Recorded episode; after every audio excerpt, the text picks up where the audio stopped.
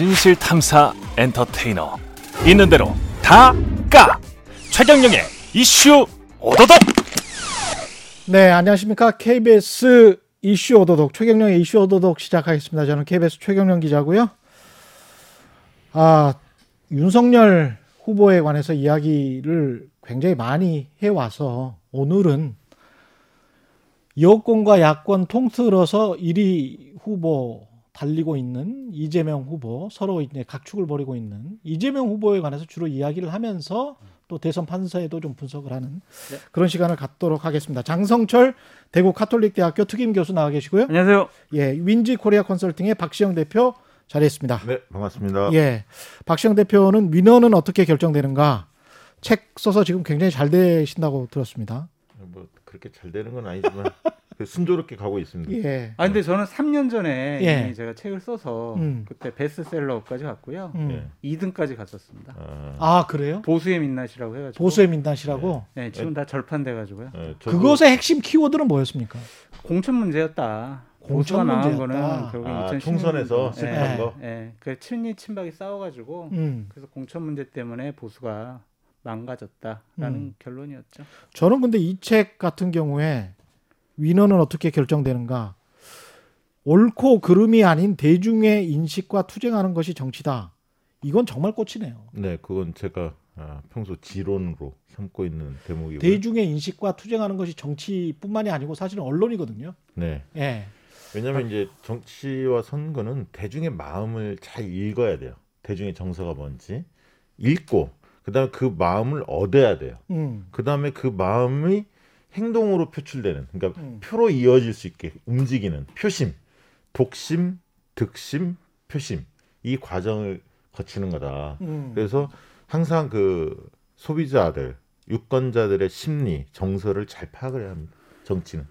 박시영 대표님이 아주 철학적인 얘기가 적혀 있다라고 보여지고요. 아, 대학 때부터 뭐 총학생회장, 부총학생회장 나가시면서 그때부터 이제 민심을 얻기 위해서 많이 노력하셨던 분이다. 그, 그런 예, 얘기를 여기서. 왜? 본인도 민심을 얻기 위해서 아, 예. 많이 노력하셨던 분. 예. 이재명 후보에 관해서 이야기를 할 건데 이재명 후보의 본인의 이미지는 이미 이제 완성이 된 거기 때문에 네. 어떻게 보면 그거를 바꿀 수는 없잖아요.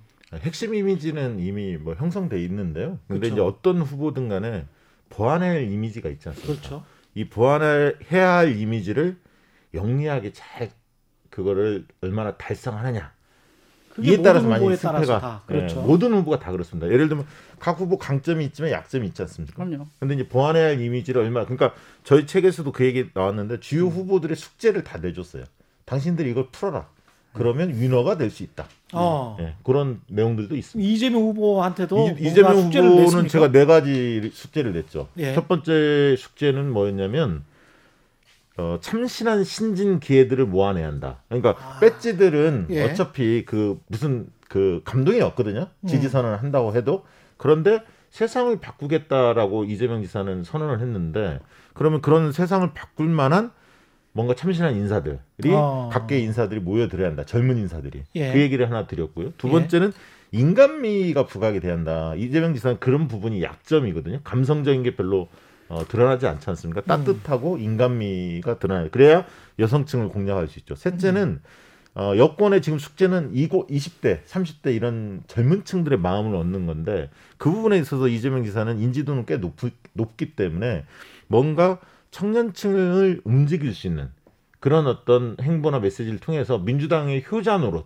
민주당이 집권하는데 효자 노릇을 할 때 이재명의 길이 열리고 마지막으로 네 번째는 정책을 발표할 때 꼼꼼해야 한다. 허점이 있어서는 안 된다. 흔히 말하는 이제 표퓰리즘 논란들이 있지 않습니까? 예. 이런 부분들에 대해서 적극적으로 대처할 수 있는 준비를 키워야 한다. 그리고 마지막 4 플러스 1은 경선 후유증이 굉장히 클 텐데 그 이재명 지사를 싫어하는 민주당 지지층 내 사람들도 있거든요. 그 사람들 마음을 어, 과연 어떻게 어루만질 수 있느냐. 이런 게 이제 이재명 지사의 과제입니다. 아주 교과서네요. 것 같은데. 다, 교과서. 다 나와 있지 않습니까? 예. 예, 예. 교과서 같은 말씀, 아주 정말 원론적인 말씀 예. 잘 정리해 주셨다라는 생각이 들고요. 또 보완할 점이 있을까요? 저는 예. 뭐 보완할 점보다 이재명 지사에 대해서 좀 디스 좀 하겠습니다. 예. 경기도 칭찬, 칭찬 한마디 하고 예. 주세요. 디스 하러 나오셨으니까. 아, 아, 그래요? 이재명 지사 정말 대단한 분이에요. 예. 왜냐면은 가진 것이 없이 소년공으로부터 시작을 해가지고 예. 변호사 하시고 성남지사 하시고 음. 성남시장 하시고 경기도지사 하셨잖아요. 예. 정치를 하나 한 번도 해보시지 않으시면서 맨손으로 맨 힘으로 저렇게 경기도지사까지 갔다라는 것은 보통 사람이 할 수 없는 거예요. 그 의지와 네. 실력과 능력은 정말 대단하다라고 예. 말씀을 드리면서 예. 저는 이재명 지사 같은 경우에는 경기도 지사까지만 하셔야 된다. 대통령이라는 국가 최고 지도자가 되기에는 어. 기본적인 심성, 인격 이런 예. 것이 안 돼 있다라는 말씀을 드리고 싶어요. 그럼 경기 그게- 국민에 대한 모욕 아닙니까? 아니 아니 그게 제가 단순히 예. 뭐 형수에게 욕설을 했고 뭐 예. 누구에게 뭐 했고 이래가지고 그런 게 아니라요. 예. 저분의 삶을 쭉 살펴보면은요 음. 정치를 하게 되고 변호사를 하게 되고 그런 원동력이 복수와 분노예요. 음. 그러니까 본인의 책에 써 있고 음. 위키트리에 나와 있어요. 예. 내가 검정고시를 보고 변호사가 되려고 했던 이유는 어, 나, 나 공장장이 저 사람이 고등학교 나왔어. 그래가지고 내가 내가 이제 고등학교를 가고 검정고시를 보면은 내가 저 사람보다는 저 사람 위에 있어서 저 사람 혼내줄 수가 있어. 이런 생각도 했었고. 예. 그 당시에 이분이- 그 나이 때는 그게 자연스러운 거 아닐까요? 아니, 그러니까 제가 쭉 네. 설명을 한번 해볼게요. 음. 그리고 이분이 계속 어, 성남시장 경기도지사 하면서 음. 그러니까 속칭 송영길 대표 얘기하는 대깨문들에게 예. 많은 댓글 공격을 당했단 말이에요. 그때 한 얘기를 보면 그 사람들의 얘기를 벌레들의 뻘소리라고 얘기를 했어요. 음. 그래서 알바와 벌레들의 공연한 손가락질에 힘들여 낙서하지 말아라 너희들. 음. 그 사람들의 의견을 낙서라고 얘기를 했고 예. 그 사람들을 벌레라고 표현했습니다. 음. 인, 인격 인간 비하라고 좀 말씀드리고 싶고요. 음. 가장 최근에 제가 이게 문제 삼고 싶은 게 뭐냐면 윤봉길 의사 방명록을 썼는데 예. 8월 1일입니다. 일제의 심장에 투, 투, 투탄하는 윤봉길 의사의 마음으로 정치 개혁과 사회 개혁에 나아가겠습니다라고 얘기를 했거든요. 예. 정치인은요, 개혁은요, 저렇게 폭탄 던지듯이 하면 안 돼요. 음. 다양한 사회의 구성원들의 이해관계를 음. 조정하고 조율하고 타협시켜서 하나의 에너지를 만들어내는 거지. 음. 그래? 너 우리 편 아니야? 너 내 말 안 듣지? 음. 폭탄 투하는 심정으로 저 사람은 우리 편 아니니까 제껴두고 음. 저 사람은 인간적으로 인격 대우를 하지 않고 음. 이런 분이 저는 정치하면 안 된다고 생각을 해요. 이분이 대통령 되면요 어. 나라도 반쪽으로 갈라집니다. 음. 저는 뭐 그렇게 보는 분들도 있죠. 예. 없는 건 아니니까요. 유권자 네. 중에서.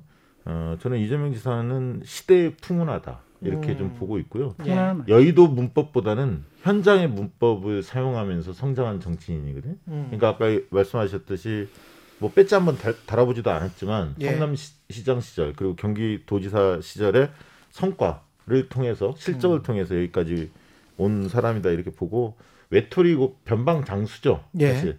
어 그리고 말씀하신 대로 좀 거칠죠. 예. 톤앤 매너의 문제는 분명히 있죠. 예. 예, 그런 부분들은 어, 이분이 이제 흑수저도 흑수저지만 자라나 어, 자라온 과정 자체가 상당히 드라마틱해요, 사실. 그렇죠. 예, 검정고시. 그다음에 뭐 저, 아주 어렸을 때부터 노동자로서 그리고 다치기도 하고 그 15살인가에 네, 그렇습니다. 팔을 다쳤다는 거 아니에요? 네, 그렇습니다. 노동자 생활을 하다가. 네 그리고 어, 집안 환경도 어, 되게 좀 굉장히 어려운 환경이었고 형제 간에 음. 어, 뭔가 불화 같은 경우도 있었고요. 음. 이제 그런 과정도 과정 속에서 성장하다 보니까 아, 거칠다라는 부분들이 많이 몸에 배어 있죠. 예. 어, 그런 부분들은 분명히 이제 수- 그 시정돼야 할 부분인 것 같고요. 좀더 음. 품격 있는 모습으로 변화할 필요는 있는데 이 정치인으로서 보면 굉장히 이슈 주도력이 강하고 빠릅니다. 신속합니다. 시원시원하죠. 이슈 파이팅. 이슈 파이팅 잘합니다. 예. 그리고 어, 남들 어떻게 보면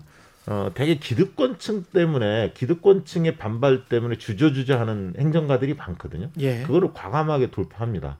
그래서 결국 저는 뭐냐면 대통령으로서 자질이 있느냐 없느냐라는 음. 부분들은 경기도지사로서의 충분히 보여줬다. 저는 음. 그렇게 봅니다. 왜냐하면 지금 17개 시도에서 광역단체장 평가 1위 아닙니까? 예. 원희룡 지사 얘기를 해볼게요. 원희룡 지사가 만약에 본선에 올라오면 이재명 지사 만약에 본선에 만약에 이재명 원희룡 이렇게 만약에 붙는다면 저는 원희룡 지사가 굉장히 어려워질 거라고 봅니다. 왜냐하면 도전 가지고 평가를 받을 겁니다.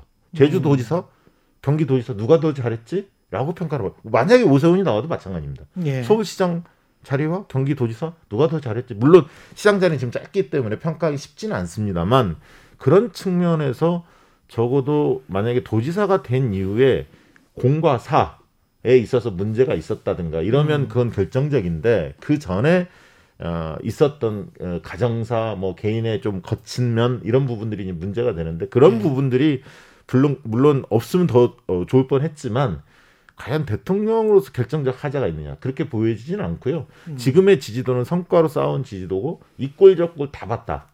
지금 지지자들은 예. 그렇게 좀 보여집니다.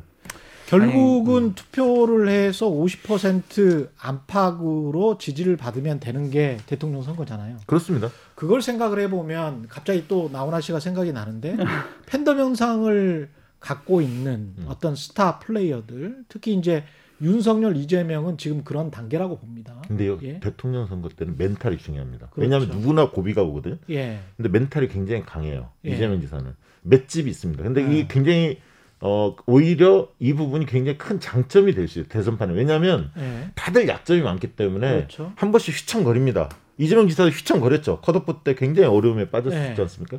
어, 아마 윤석열 전 총장도 마찬가지일 거고 음. 뭐 유승민, 홍준표 다 고비가 올 겁니다. 음. 그런 고비에서 얼마나 잘 그 버티고 이겨내느냐. 이거는 정신력 싸움이거든요. 그런 면에서 저는 이재명 지사는 강점이 있다 이렇게 보여요. 아, 이게 멘탈과 맷집이라고 좋게 표현하셨는데 예. 저는 거짓된 연기다라고 말씀드리고 거짓된 싶어요.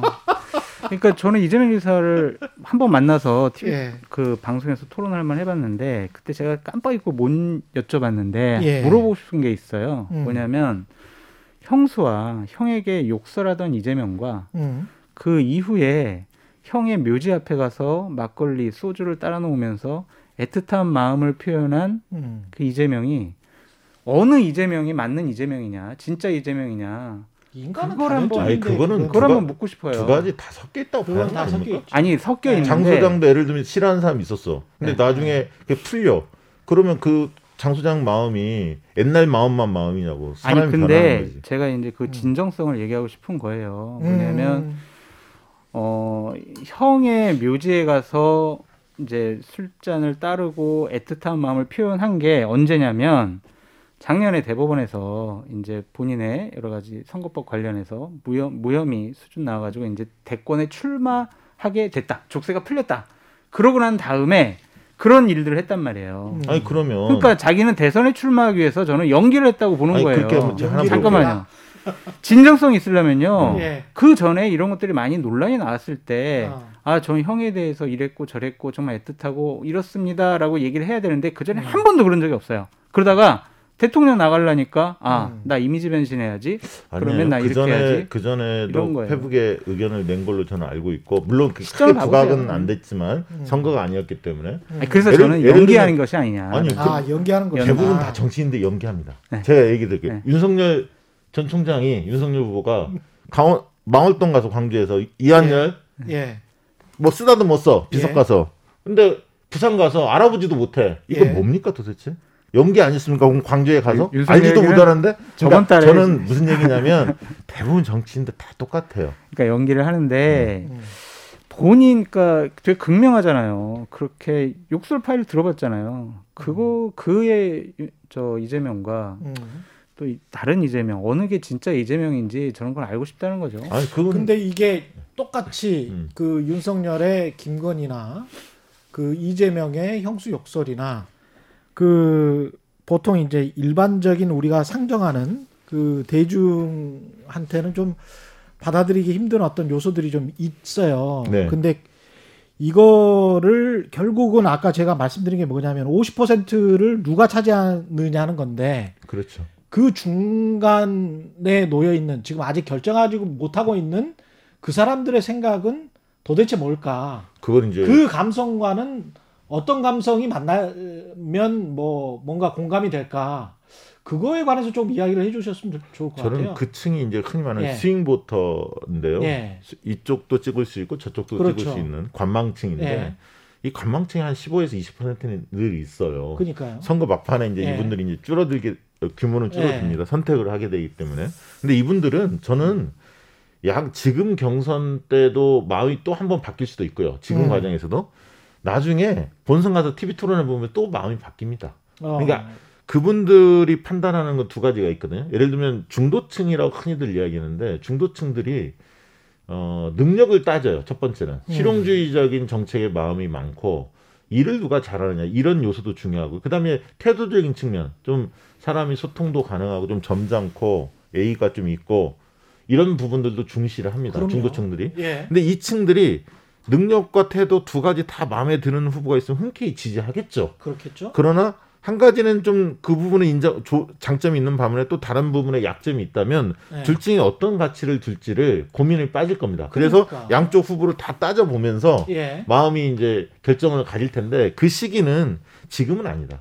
아직 아. 아직 그분들이 쭉 지켜볼 겁니다. 그리고 막판에 12월 넘어가서 12월, 예. 1월, 2월 이때 가면 최종적으로 마음을 결정하실 거다. 그분들이. 아니 근데 그러면은 같은 진영에 있는 서른 의원이 음. 아 나는 형수에게 형에게 한 욕설을 음. 듣는 사람들을 음. 설득할 자신이 없어라고 음. 얘기를 하잖아요. 예. 그 부분은 어떻게 판단하세요? 저는 그거는 어, 이낙연 후보의 선대위원장이잖아요. 네. 캠프에 서른 네. 의원이 대단히 실수했다고 봅니다. 무슨 네. 얘기냐면 경선 때는 어, 민주당 지지층들이 대거 참여하거든요. 근데 최근 여론조사를 보면 민주당 지지층 내에서 그 민주당 후보 어, 적합도로 지지도 조사를 해보면 이재명과 이낙연의 차이가 20% 포인트 차이로 다시 벌어졌어요. 음. 과거에 15% 파- 차이로 좀 좁혀진 적이 있었거든요. 예. 그래서 역전 가능성 얘기도 나왔었는데 최근 다시 벌어졌습니다. 예. 실제로 권리당원 플러스 국민선거인단의 표심은 민주당 지지자들이 한 거의 8, 90%는 차지할 거라고 봅니다. 예. 되게 그러면 민주당 지지자들이 볼 때는 이낙연이 될지 이- 이재명이 될지는 모르겠으나 저거 누가 되더라도 저 본선에서 여러 약점들이 나올 텐데 저거를 어떻게 극복했으면 좋겠지 이런 마음은 있거든요. 지지하는 패턴도 있지 한편으로 걱정하는 마음도 있거든요. 음. 근데 그것을 캠프의 좌장이라는 사람이 대놓고 그렇게 이야기하는 것은 대단히 부적절하다. 오히려 그것이 이낙연 후보한테 도움이 어, 될 수 있는 발언이라고 본인은 생각했겠지만 음. 지지층들의 보편적인 정서에서는 좀, 좀 문제가 있다. 그리고 저는 오히려 이낙연 후보가 저 부분에 대해서는 주의를 주는 게 마땅하다 이렇게 봅니다. 그러니까 좀 부적절 여부를 떠나서 음. 그러한 마음들이 있잖아요. 예. 아, 그 파일을 직접 들어보면 예. 많은 국민들이 이재명 지사를 다시 보게 될 것이고 어. 그러면 지지하고 싶어도 지지를 못할 거다 라는 그런 보편적인 정서가 진영 내에도 있는 것이 아니냐. 있을 수 있습니다. 예, 분명히 있을 수 있고요. 네. 마찬가지로 윤석열 파일 보셨잖아요. 그런 게 만약에 돌아다닌다고 생각하십시오. 나는 보지도 않았지만 그러면 윤석열 지지하겠습니까? 마찬가지로 대부분 후보들의 약점이 제가 볼 때 이번 선거는 깔끔하게 약점이 별로 없고 강점 위주로 된 분들이 거의 없어요 여야 간에. 제가 볼 때 다들 예. 장점도 있지만 약점들이 상당히 있는 분들입니다. 음. 지난 선거 저는 많이 다르다고요. 예. 지난 선거는 탄핵이라는 큰 틀이 있었고 구도 측면에서도 야권이 분열됐고 예. 어, 문재인 후보가 강점 요소가 상당히 많았던 후보였거든요. 물론 약점도 있죠. 문재인 음. 후보도. 그래서 굉장히 어떻게 보면 싱거운 게임이었어요. 지난 예. 대선은. 그렇죠. 그러나 이번 대선은 여러 인물들이나 상황을 봤을 때 어. 굉장히 치열하게 경합을 할 거다. 그렇게 예상들 하고 있고 예. 어떤 후보가 오늘 거의 흠잡을 데 없어 이렇게 이야기할 만한 분들이 거의 없어요. 제가 볼 때는 약점들이 다 있습니다. 아니가 다 약점이 있는데 그런 이게 측면에서 참- 봤을 때는 그때 이제 문재인, 홍준표였잖아요. 그리고 지금 만약에 이재명 후보가 된다면 이재명, 윤석열인지 이재명, 유승민인지 이재명, 뭐 원희룡인지 공주표도 이거에 넣어주세요. 따라서 우리가 뭐 탁구나 뭐 홍준표 마찬가지고 음, 이런 거를 칠 때도 이 상대적인 게임 아닙니까? 예. 그렇습니다. 누- 이- 저쪽이 뭐 사우스포면 뭔가 좀 불리해지는 쪽이 있잖아요. 공격수가 나오면 또 수비수가 나와야 하고. 그렇죠. 예, 그런 게 있죠. 그런 측면에서 봤을 때는 윤석열과 이재명이 붙었을 때 이재명이 느끼는 아까 지금 말씀하시는 것처럼 서로 약점이 있기 때문에 느끼는 편안함과 좀 약점이 덜한 사람이 나왔을 때 느끼는 부담감과 그러나 지지율은 좀 떨어져 윤석열보다 팬덤은 좀 없어 이게 나중에 어떻게 방향이 흘러가고 국민들이 판단할지 그것도 좀 헛갈린단 말이죠. 근데 기본적인 여론의 흐름과 예. 구도가 정권 교체를 하게 하고 싶다 해야 그렇죠. 된다라는 국민 예. 여론이 더 높잖아요. 대략 네. 10% 차이인 것 같아요. 음. 지금 봐도 많이 줄었지만 그렇다면 어떠한 후보가 야권에서 나가더라도 일단은 유리한 지형에서 경기를 하게 된다라고 보여지는데 음. 저는 이제 이런 점이 걱정되는 거예요. 윤석열 총장 뭐 X파일 여러 음. 약점들 그런 거보다 과연 1대1로 예, 이재명 후보랑 윤석열 후보가 TV 예. 토론에서 붙었어요. 붙었어. 과연 예. TV 토론을 그동안 많이 해오고 여러 가지 행정 경험도 있고 준비가 잘 된 이재명 후보와 어. 지금 처음 정치 시작하는 윤석열 후보가 아무리 많은 준비를 하고 지식을 쌓았더라도 음. TV 토론 skill도 없을 것이고 연습한다고 그게 금방 되는 게 아니잖아요. 안 돼요. 예. 상, 자기 얘기만 하는 것이 아니라 상대방의 얘기에 대해서 반박도 해야 되고 그렇죠. 뭐 공격도 해야 되는데 예. 이런 것들을 과연 해낼 수 있을까?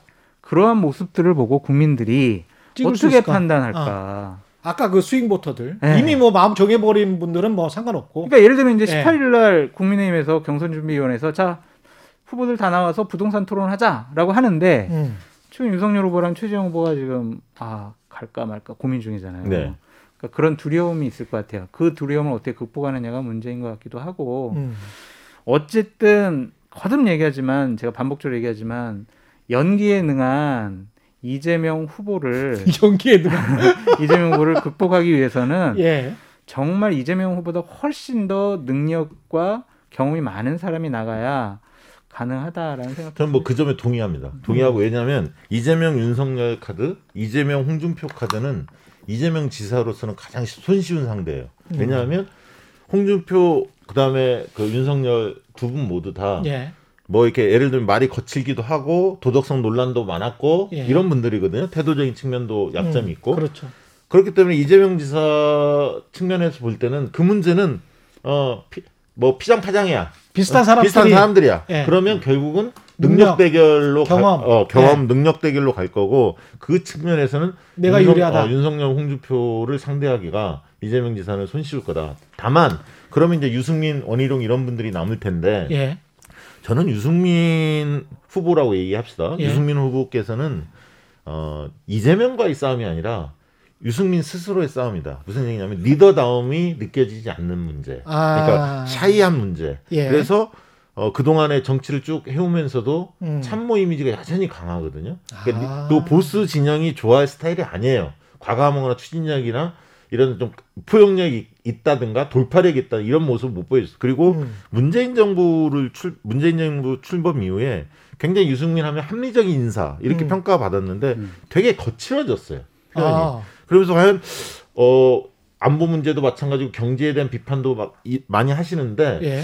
과거처럼 합리적이다는 느낌이 좀 결여돼 있어요. 그래서 중부담 중복지 아니, 이야기할 그, 네, 때처럼. 아니 저는 저는 좀 네. 제가 느끼는 거니까. 경선 중인데 점잖게 하면 어떡해요. 그냥 막 질러야지. 음. 아니, 그래야 그 전에 지금은. 일단 지금은. 지금은 지- 지르는 건 이해가 되는데 그 네. 전 말입니다. 음. 그리고 원희룡 지사는 아까 얘기했듯이 도정을 그렇게 잘한, 잘하지 못했습니다. 제주도 도민들의 평가가 음. 도지사 평가가 그렇게 높지가 않아요.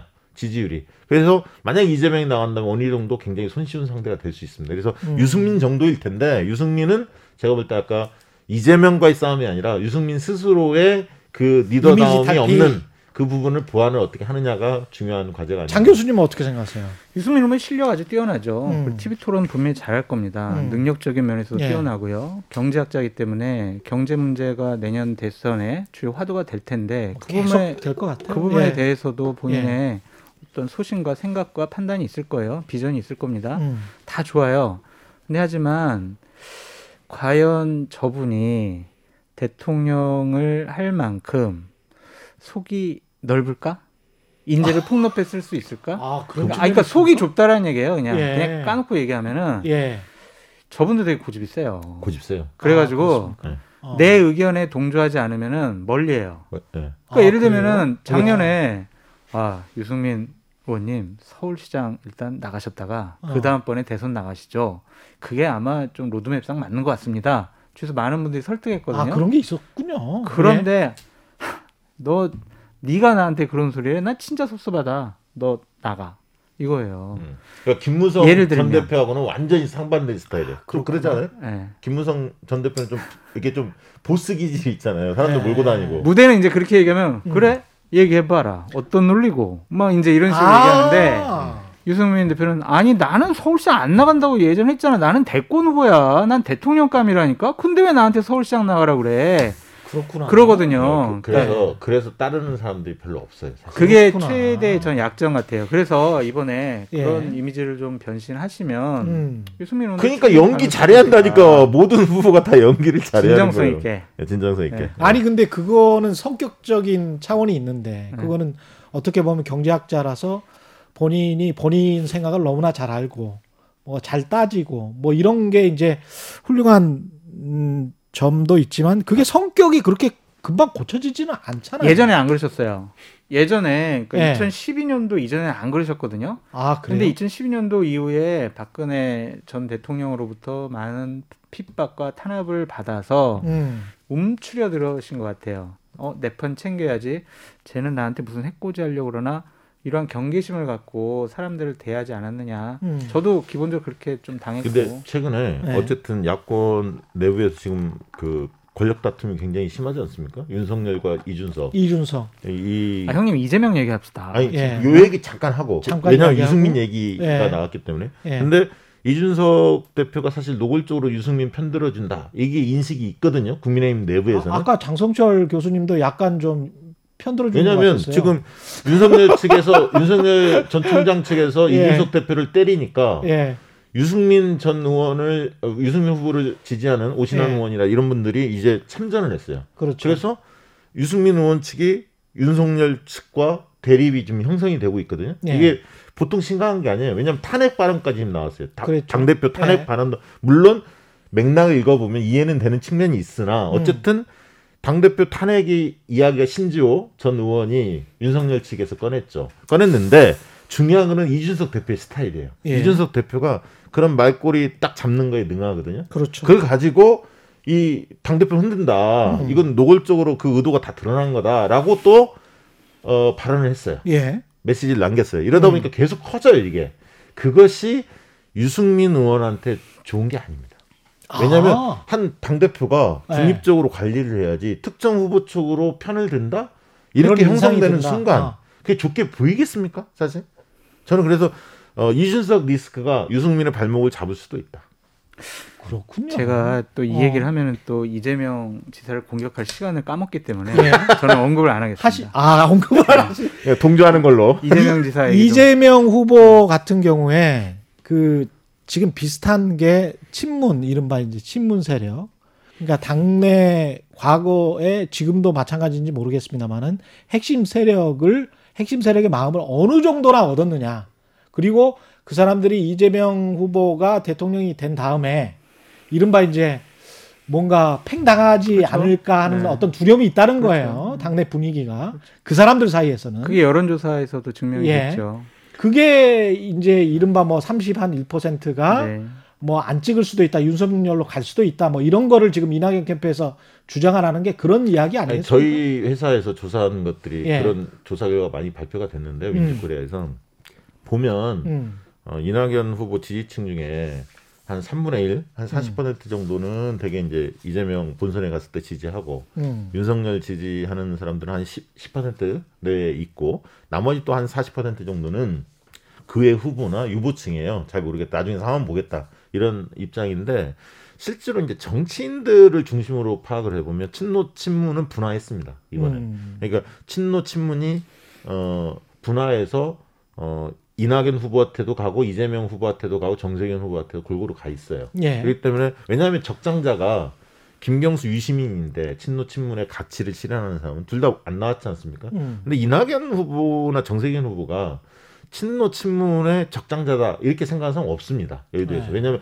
조금 가깝게 있었을 뿐이지 그런 어떤 정치적 어떤 철학이라든가 음. 가치라든가 이런 걸 계승자 이런 이미지가 없는 거거든요. 예. 그래서 친노 친문 문제는 사실 의미가 없고요. 일단 민주당 은 다만 지지자들 내부에서 이 정치인이 아닌 지지자 내부에서는 어, 친노 친문 중에서도 갈려 있죠. 걸려있죠. 그, 그것도 명확히 갈려 있습니다. 그러니까 그 이낙연 후보를 맹렬 예, 굉장히 열렬히 지지하는 그룹들도 있고요.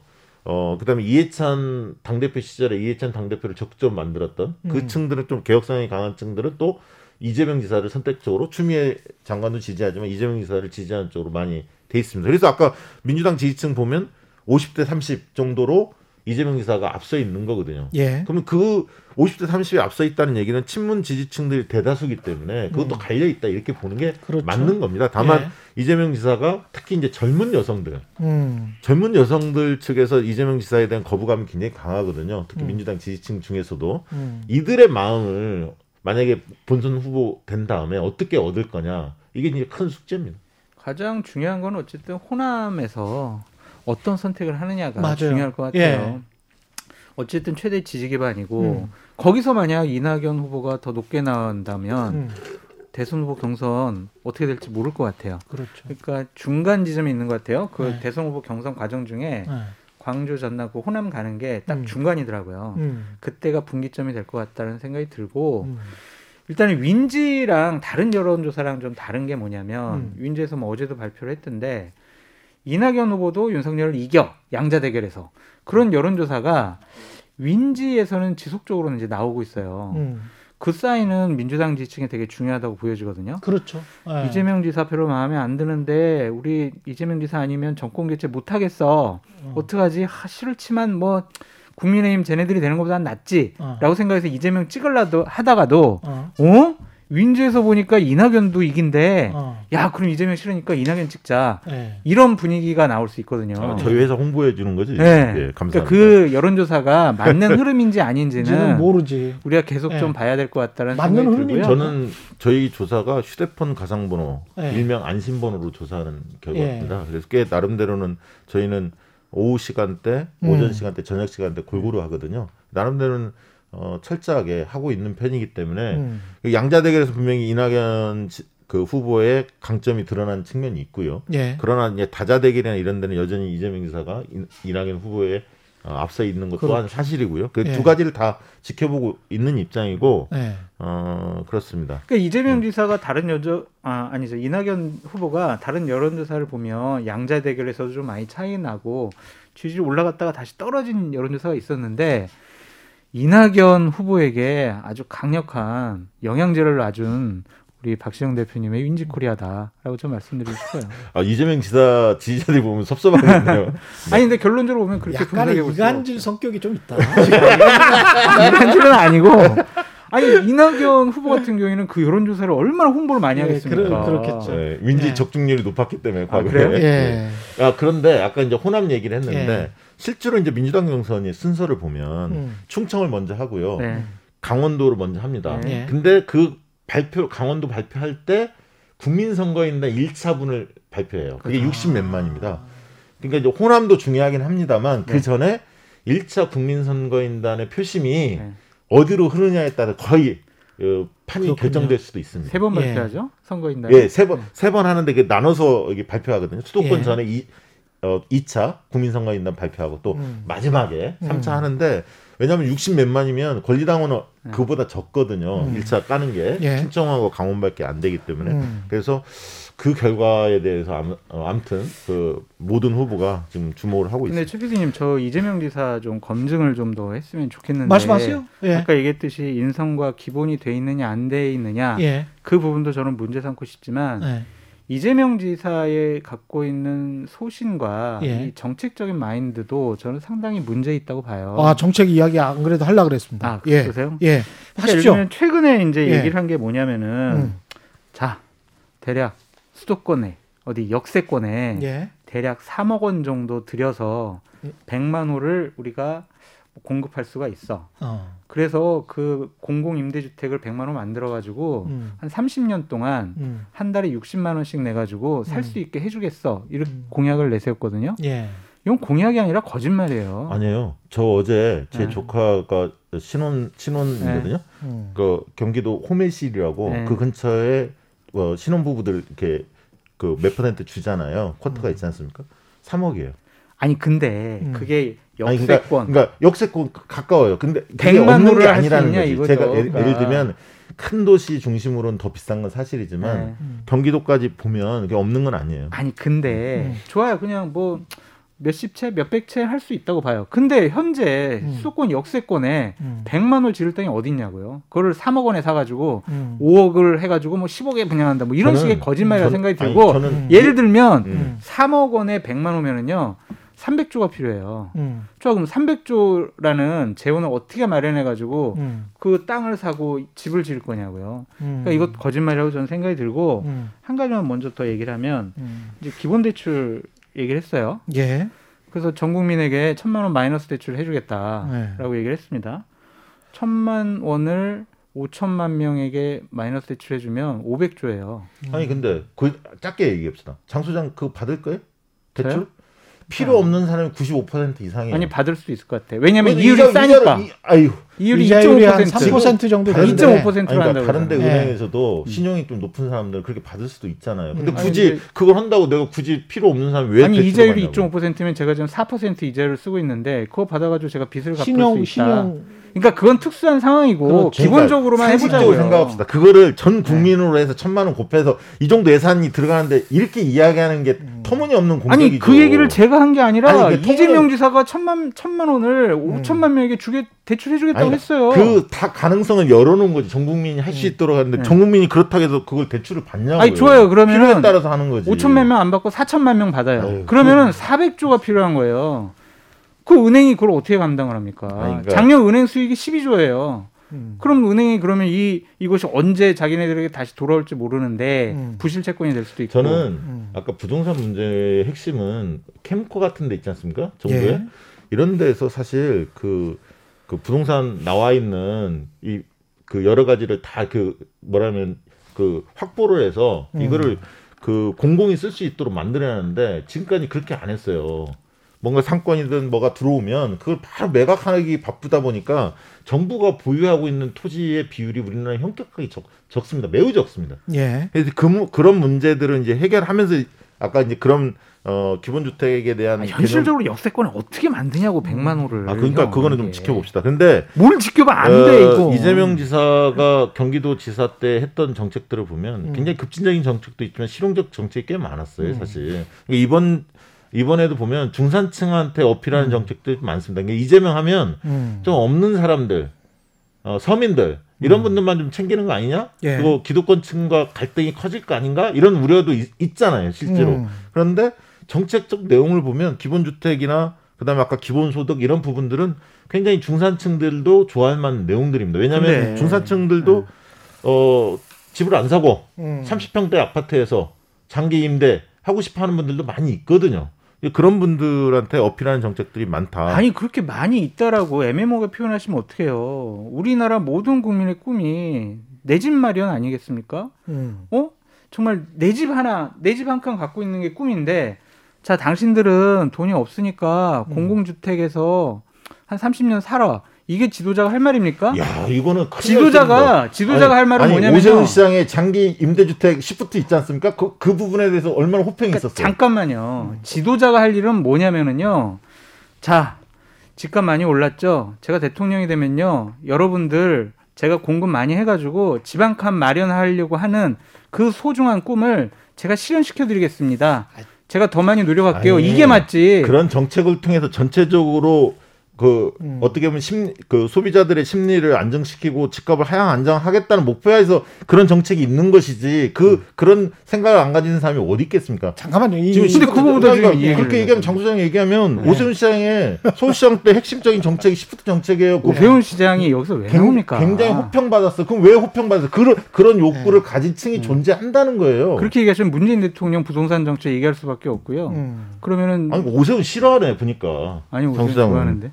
좋아요? 아니 저기 저 이 제가 이 뭡니까 최경련 최강 시사 맡고 한 5개월 동안 느낀 거는 탐사보도 기자를 20년 동안 하다가 저는 이제 주로 이제 세금과 숫자 아 그다음에 가격 가지고 따졌거든요. 다 숫자 문제예요.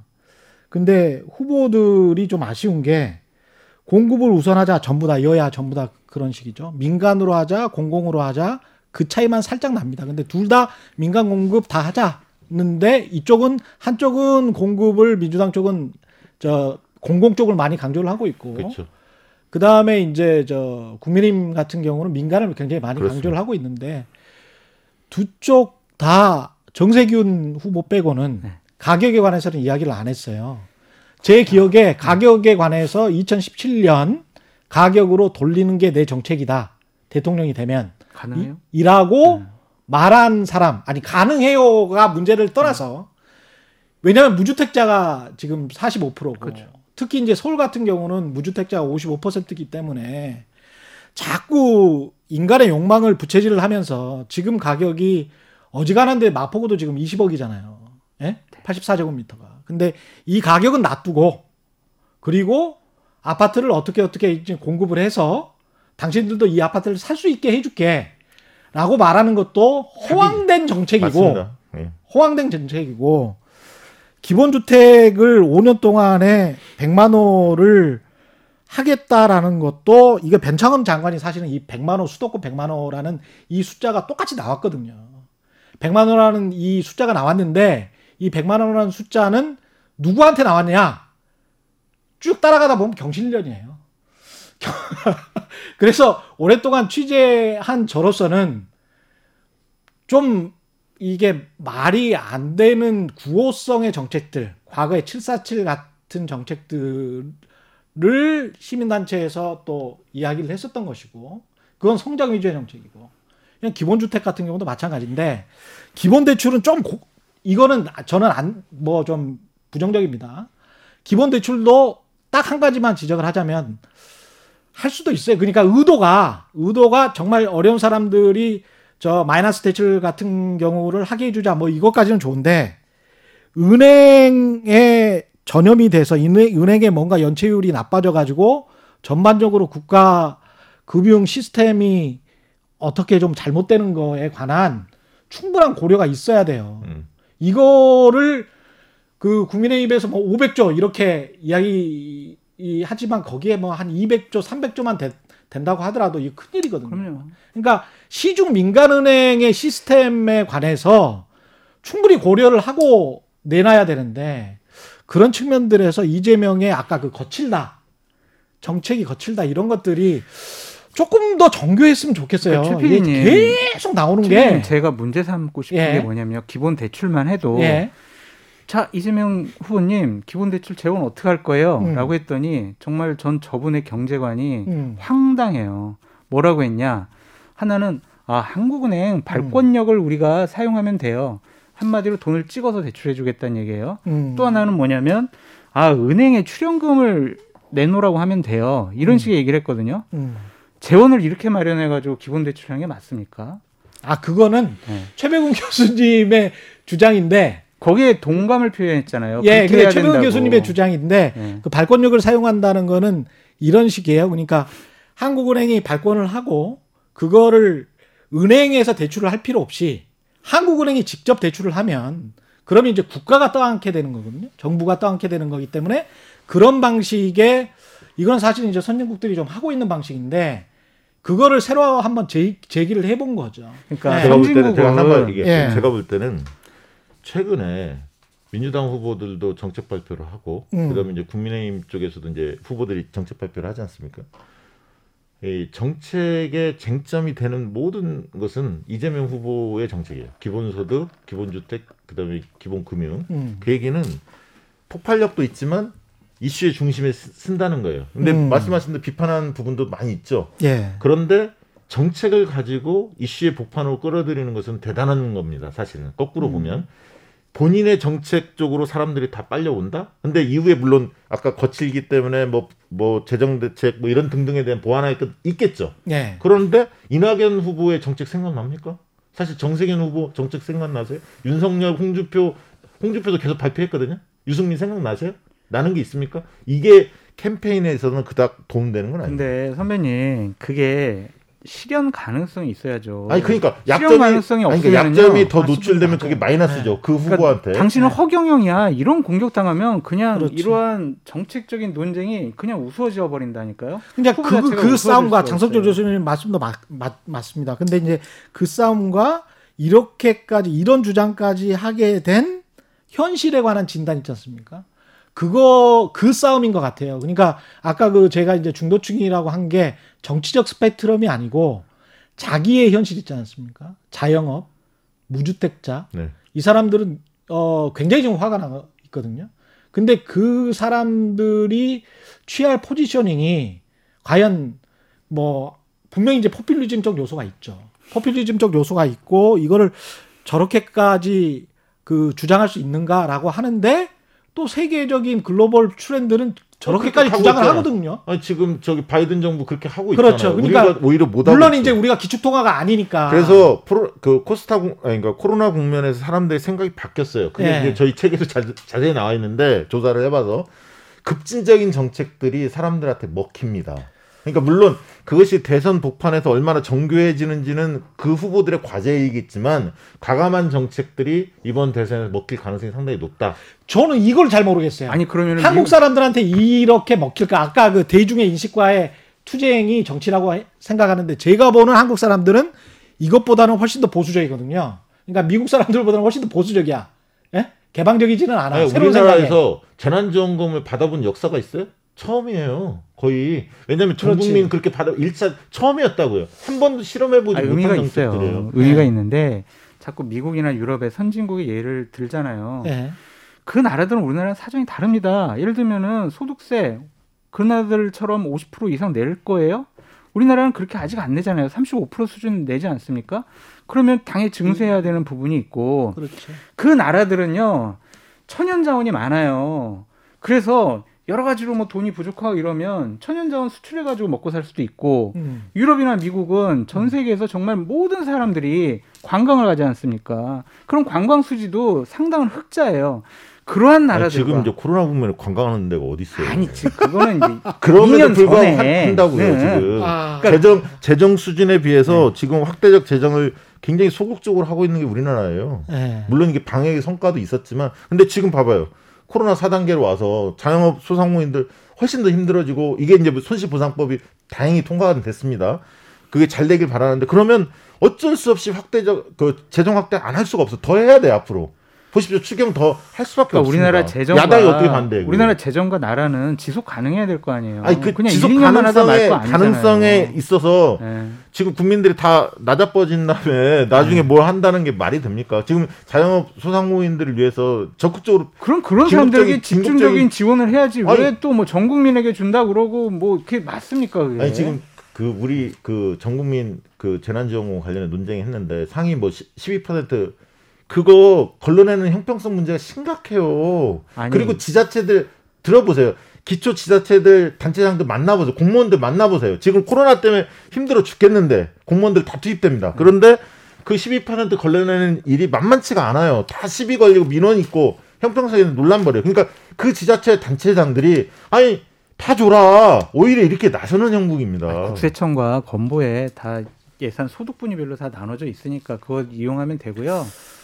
지금 그쭉 말씀하신 네. 것들이 어떻게 보면 이재명 지사가 가지고 있는 리스크를 전반적으로 다 드러낸 것 같아요. 오늘 어떻게 보면 그 수- 아까 말씀하신 성정이랄지 그 다음에 정책 정책 부분이나 이런 것들도 굉장히 좀 어, 정말 거칠죠. 거칠고 구멍이 많이 뚫려 있고 근데 그것을 이제 현실이 이렇게 각박하니 어, 나의 진정성을 믿고 나의 실력을 믿고 그냥 가달라라고 했었을 때 대중의 인식이 제가 보기에 그럴 그럴 수 있을까 한국 사람들이 예? 이제까지의 투표의 성향이나 패턴상 상당히 보수적인데 그런 생각은 들고요. 그러니까 정치 공학적으로 봤을 때 그렇다는 이야기입니다. 실현 가능성이 있는지 예. 허황된 공약인지 그렇지. 이 부분을 예. 판단해야 이제 되겠죠. 그두 가지 면이 다 예. 있을 것 같아요. 그러니까 예. 이재명 하면 음. 뭔가 화끈하게 해.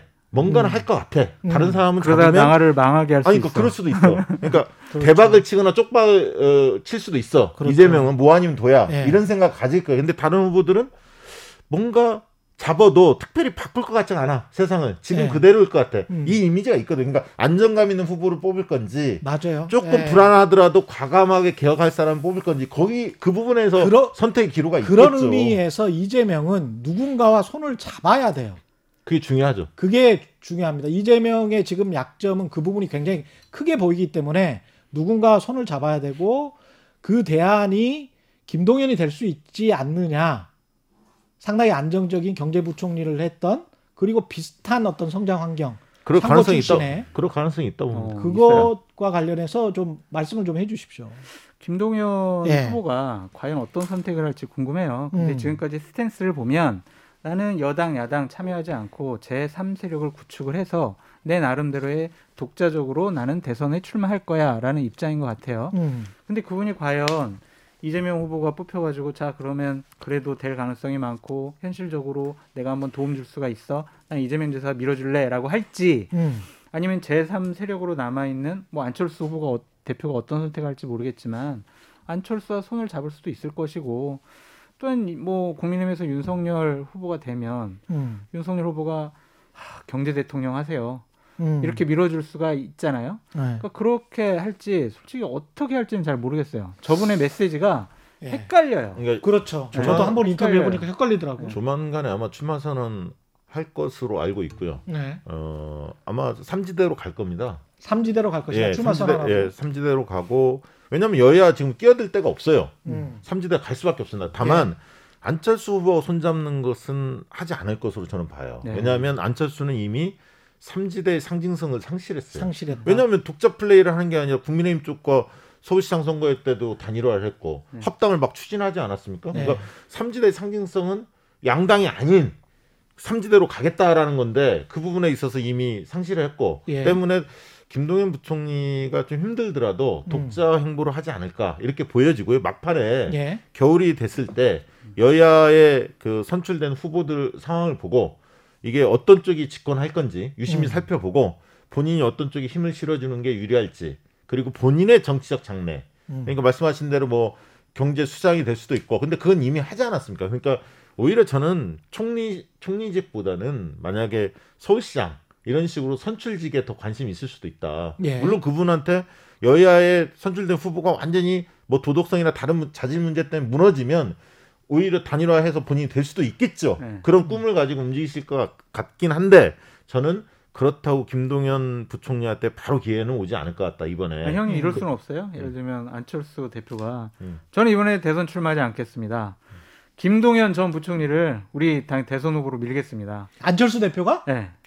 그런 아, 식의 국민의당으로 모셔오는 거 국민의당이 메리, 메리트가 있을까요? 느닷없는 아니, 아니, 결정과 그렇죠. 선언을 하지 않을까? 아니? 국민의당이 메리트가 있다면 그러니까, 그것도 네. 고려해 볼 수도 있는데 네. 그런 상황에 이라면 당헌 개정을 지금 할 필요가 없죠. 네. 국민의당이 당헌 개정을 한다는 얘기는 네. 안철수 대표를 다시 밀겠다는 그렇죠. 거 아니겠습니까? 그 불가능한 김동연. 당신 아니 김동연 당신 대선 후보 해라 우리가 밀어주겠다. 아니, 저는 식의. 국민의당의 이미지가 실추됐다 봅니다. 음. 음. 네.